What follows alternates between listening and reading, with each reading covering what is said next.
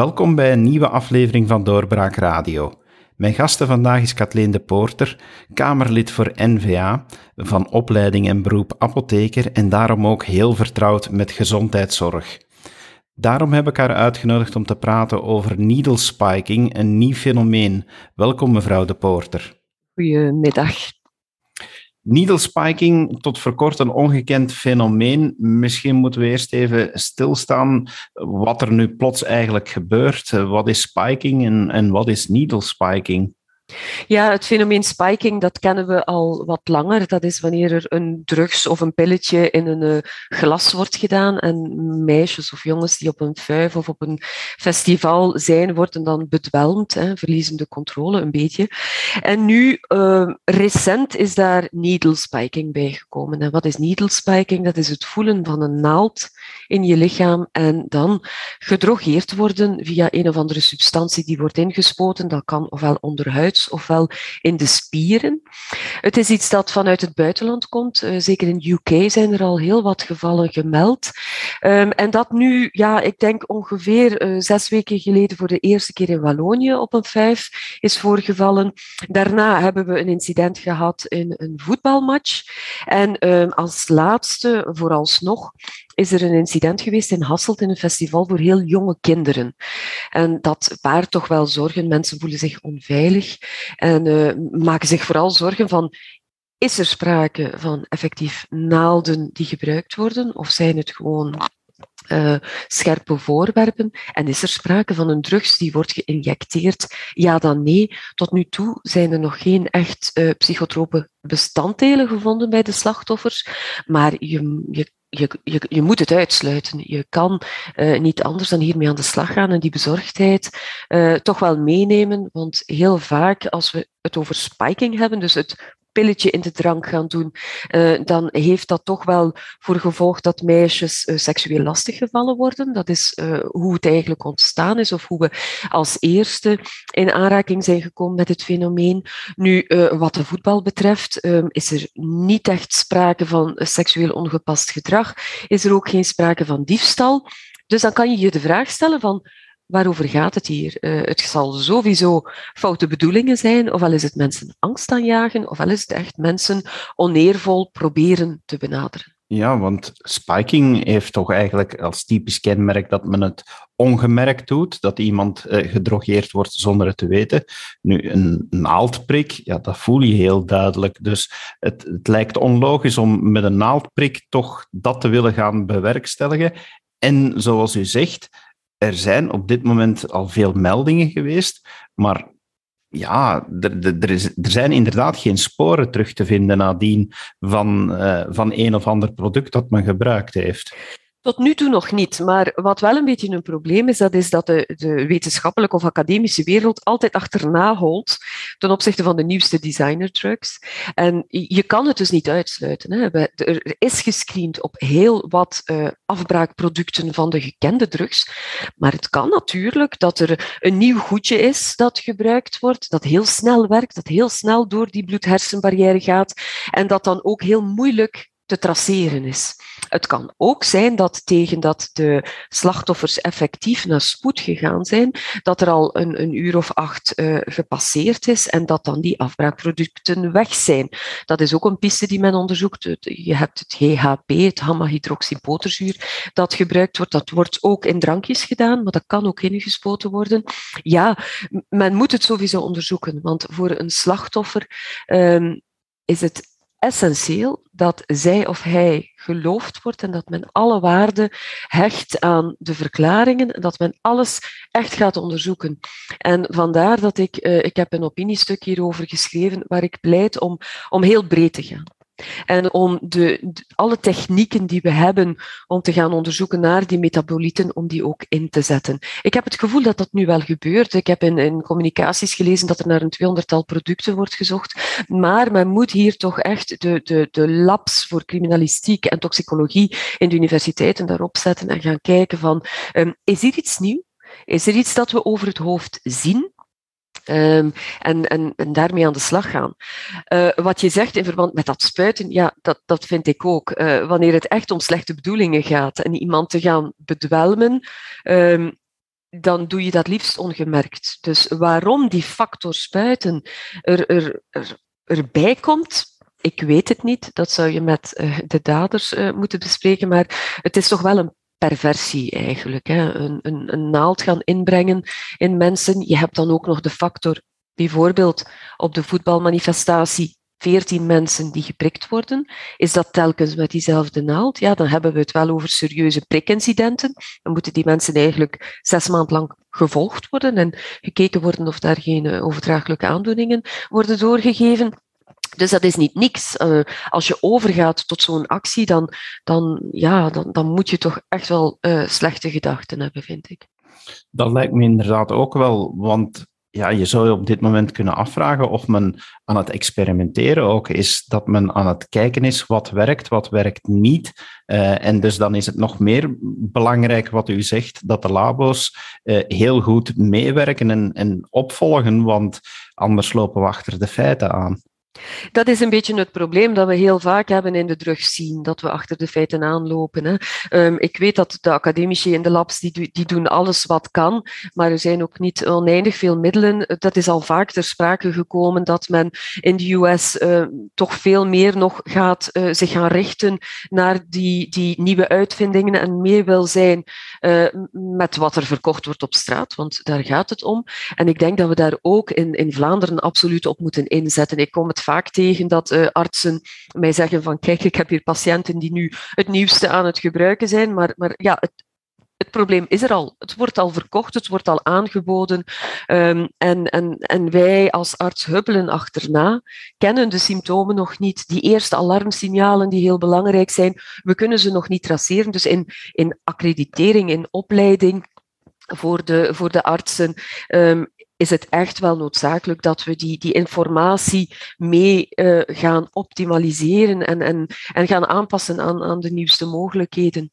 En ik denk als we, als we dan toch hebben over ja, hoe, hoe, hoe gaan we hiermee om, dat we naar de zomer toe voor alle uh, hulpposten die op elk evenement aanwezig zijn, echt moeten inzetten op die accreditering van de hulpverleners. Ik ben zelf af en toe vrijwilliger in, uh, uh, bij, bij een vuif die, die mijn kinderen organiseren. En op een dag was ik als apotheker vrijwilliger samen met een nefroloog nefroloog die uiteraard heel competent is in de zaken die, die hij doet, maar die niet echt elke dag met drugs of, of patiënten die drugs nemen in aanmerking komt. En dan merk je dat uh, bijvoorbeeld het ging over de combinatie ketamine-alcohol, dat, dat kan niet, hè, dat is uh, een zeer gevaarlijke cocktail, dat die persoon daar niet van op de hoogte was. Wat moeten wij als overheid dus doen? Wij moeten erop inzetten dat elke vrijwilliger die op een kleine vuif, een grote vuif, een groot evenement of een festival aanwezig is, dat die adequaat ingelicht is over welke producten er kunnen circuleren en wat de gevolgen er kunnen zijn. En dat ze ook meteen kunnen overgaan naar een testing. En daarmee bedoel ik, we hebben heel veel urinetesten en speekseltesten die heel snel weergeven of er afbraakproducten zijn. Wel, als een jongen of een meisje zich dan aanbiedt aan die EHBO-post, dat men onmiddellijk kan gaan testen en die ofwel onmiddellijk kan geruststellen van op het eerste zicht zien wij nog niks, of wij hebben wel iets gevonden en wij gaan jou doorsturen naar spoed. En dat is nooit 100% zeker of onzeker, want dat zijn, ja, dat zijn ELISA-testen. Maar je kan toch al in die eerste fase je slachtoffer au serieus nemen, meenemen in de test en geruststellen. En ik denk dat dat iets is waar we op moeten inzetten als je hoort hoe de situatie was in Hasselt. Ja, het kan niet hè, dat heel jonge kinderen naar een festival gaan en in zwijm vallen uit angst. Uh, dat zou eigenlijk moeten voor een tieneridool. Hè, dat gebeurde in onze tijd wel eens. Um, maar je moet vooral ervoor zorgen dat die jonge mensen, als ze naar een, een feest, een festival, een evenement gaan, dat ze zorgeloos kunnen zijn. En dat ze weten, wanneer ze zich aan een EHBO-post gaan aanbieden, dat ze daar geholpen worden en dat ze gerustgesteld kunnen worden. We staan inderdaad aan het begin van de zomer, van het festivalseizoen. Dus het is belangrijk om voor die veiligheid te zorgen en uh, duidelijke richtlijnen te geven. Maar heeft de overheid op dit moment daar de middelen voor? Zijn er kanalen om die informatie te laten doorstromen naar de huisartsen, naar die vrijwilligers, om die, die testen waarvan u spreekt? Is daar een organisatie voor die dat nu kan regelen? En, en het is echt wel nu dat het moet gebeuren en niet over een paar maanden. Ja, ik ben ervan overtuigd dat dat moet kunnen vanuit de gespecialiseerde organisaties, het Wit-Geel Kruis, het, het, Rode Kruis en dergelijke meer, die op evenementen aanwezig zijn, of vanuit de beroepsverenigingen. Dus ik, je kan uiteraard meer aandacht voor verdovende middelen, psychotrope middelen in de opleiding gaan, gaan integreren. De vraag is, hoe snel kan dat? Hè? Dat kan je niet van vandaag op morgen gaan aanpassen. Als we gaan werken via accreditering, via bijscholing, via beroepsvereniging, dan ben ik er wel van overtuigd dat we dat vrij snel kunnen organiseren. Als ik bijvoorbeeld naar mijn beroepsvereniging kijk, die, die, die gaat heel erg uh, snel inspelen op bepaalde tendensen. En dan kan de arts in kwestie, die als vrijwilliger of, uh, of professioneel um, op festivals of op andere evenementen aanwezig is, dan kan die zelf bepalen van kijk, hierover wil ik mij echt wel gaan bijscholen. En dan hoef je niet de huisarts die, die, die, die al overwerkt is op vandaag na corona met de uitgestelde zorg en dergelijke meer, hoef je die daar niet mee te belasten. Wanneer die zich echt niet in een evenementenmilieu gaat begeven, maar degene die het dan uh, wel van plan is, die kan daarvoor opteren, krijgt daar accrediteringspunten voor en kan kan vertrekken. Dus ik denk dat dat zeker wel haalbaar is om dat op korte termijn te gaan voorzien.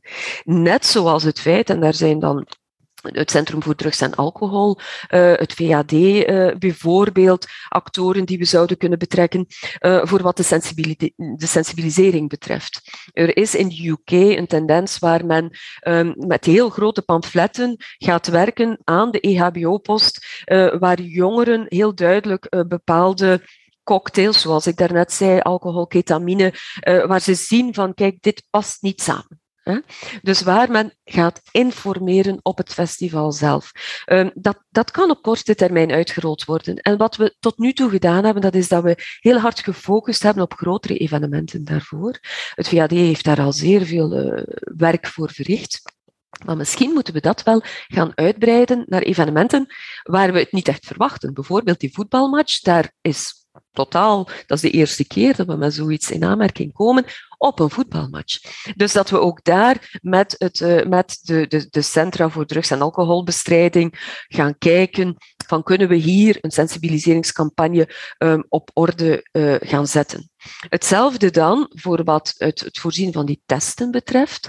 Ook dat is iets dat nog niet courant is, maar dat kan ook op vrij korte termijn, want die zijn op de markt. Die zijn in de handel. Dat zal wel wat middelen kosten, maar het zal ervoor zorgen dat die eerste race naar de spoeddiensten, dat die wordt opgevangen.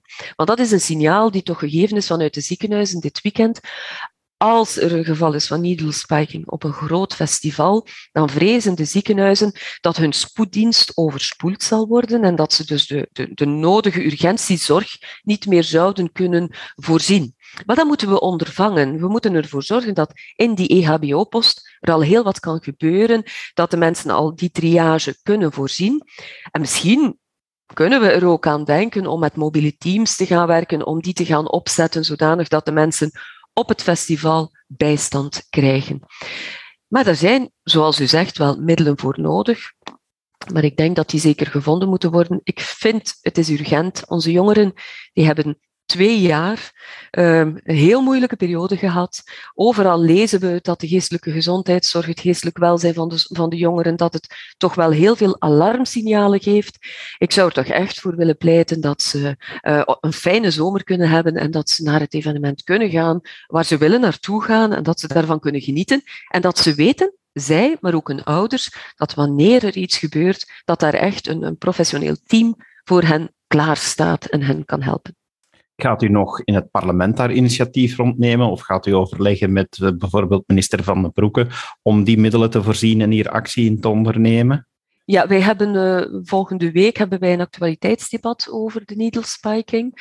En daar ga ik zeker met minister Van den Broek in overleg. Ik ben ook zelf van plan om een, uh, een, een, een, voorstel neer te schrijven, uh, zodanig dat er al een, een, een kapstok is, waar we heel duidelijk als N-VA-fractie toch de, de signalen geven van kijk, op korte termijn die verschillende stappen ondernemen, dan dan, dan kunnen we die zomer al ja, vormgeven.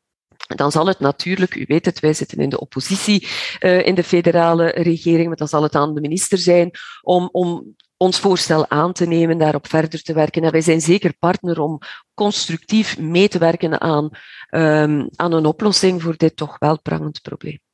Dank u wel, mevrouw de Poorter, dat u de tijd hebt genomen om dit uh, toe te lichten, om dit ook onder de aandacht te brengen. Want het zal inderdaad nodig zijn dat jongeren, of bij uitbreiding eigenlijk iedereen die naar festivals of grote evenementen gaat, dat die weten van dat er mogelijkheden zijn om verder onderzoek te laten doen en dat zij geloofd worden. Graag gedaan. En u, beste luisteraar, dank u wel dat u geluisterd hebt. Heel graag tot een volgende podcast. Dag. Dit was een episode van Doorbraak Radio, de podcast van doorbraak.be. Volg onze podcast op doorbraak.be/radio of via Apple Podcasts, Overcast of Spotify.